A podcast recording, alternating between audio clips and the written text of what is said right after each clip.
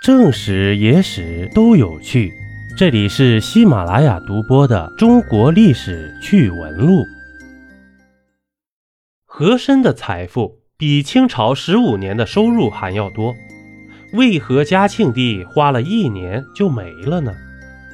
大家想必都听过这么一句话：“和珅跌倒，嘉庆吃饱。”根据清朝野史大观《和珅家财》等野史记载，当年嘉庆帝登基之后，查抄和珅的府邸便超出了八百兆两，而当时的清朝政府一年财政收入也仅有七千万两，而和珅作为一名臣子，为官近三十年，其所积累的财富几乎可以比拟国家年收入的十五倍之多。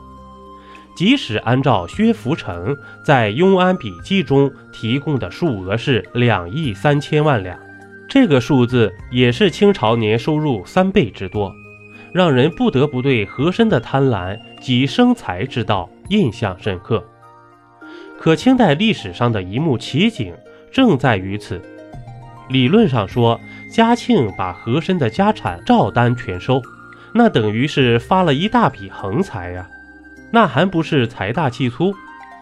但事实是，在嘉庆亲政后的一年里，他就经常哀叹没钱；而在他执政的二十多年里，没钱更成了大清王朝的常见景象。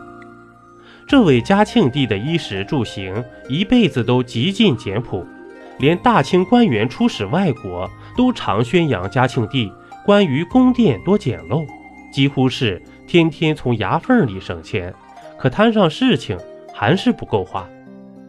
和珅的家产基本上全花费在剿灭白莲教起义的军费里了。乾隆末年，在四川、湖北、陕西等地爆发了白莲教起义，这个起义那真是动了清政府的根呐。乾隆死了都没有剿灭。轮到嘉庆去剿灭呢，结果用了九年多的时间。嘉庆兴奋极了，同时查抄和珅得来的十几亿白银也花完了。白莲教占据或攻破州县达二百零四个，牵制并消灭了清朝从十六个省征调的大批军队，击毙副将以下将领四百余人，提镇等一二品大员。更是达到二十余名。嘉庆皇帝为此耗费军费达二亿两，相当于清朝当时四年的财政收入。如果说当时嘉庆没有抄没和珅的家产，或许都不一定能够有钱去镇压这场起义了。作为自封为十全老人的乾隆，自认为自己的文治武功天下第一。雍正为他辛苦存下的六千万两白银。再怎么多也经不住他这喜欢游山玩水的儿子花销啊！这也使得乾隆中后期财政开始出现问题。但是对于这位思维跳脱的帝王而言，没钱的问题好解决啊！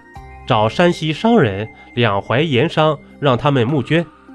到后面这些商人们也没多少油水可以榨的时候，更要命的是嘉庆年间越发衰败的社会经济。人口的激增，土地兼并的加剧，让嘉庆年间人口突破三亿的大清朝，却只拥有七百九十一万顷耕地，国民经济的压力可想而知啊！偏偏此时的嘉庆呢，还抱着老一套的治国思路，闭关锁国越发加剧，荒唐的禁矿政策更遏制了经济发展。另外，极度严苛的禁垦政策。严禁内地农民出关屯垦，多余的劳动力连找活的出路都没有。这样的大清怎能不穷啊？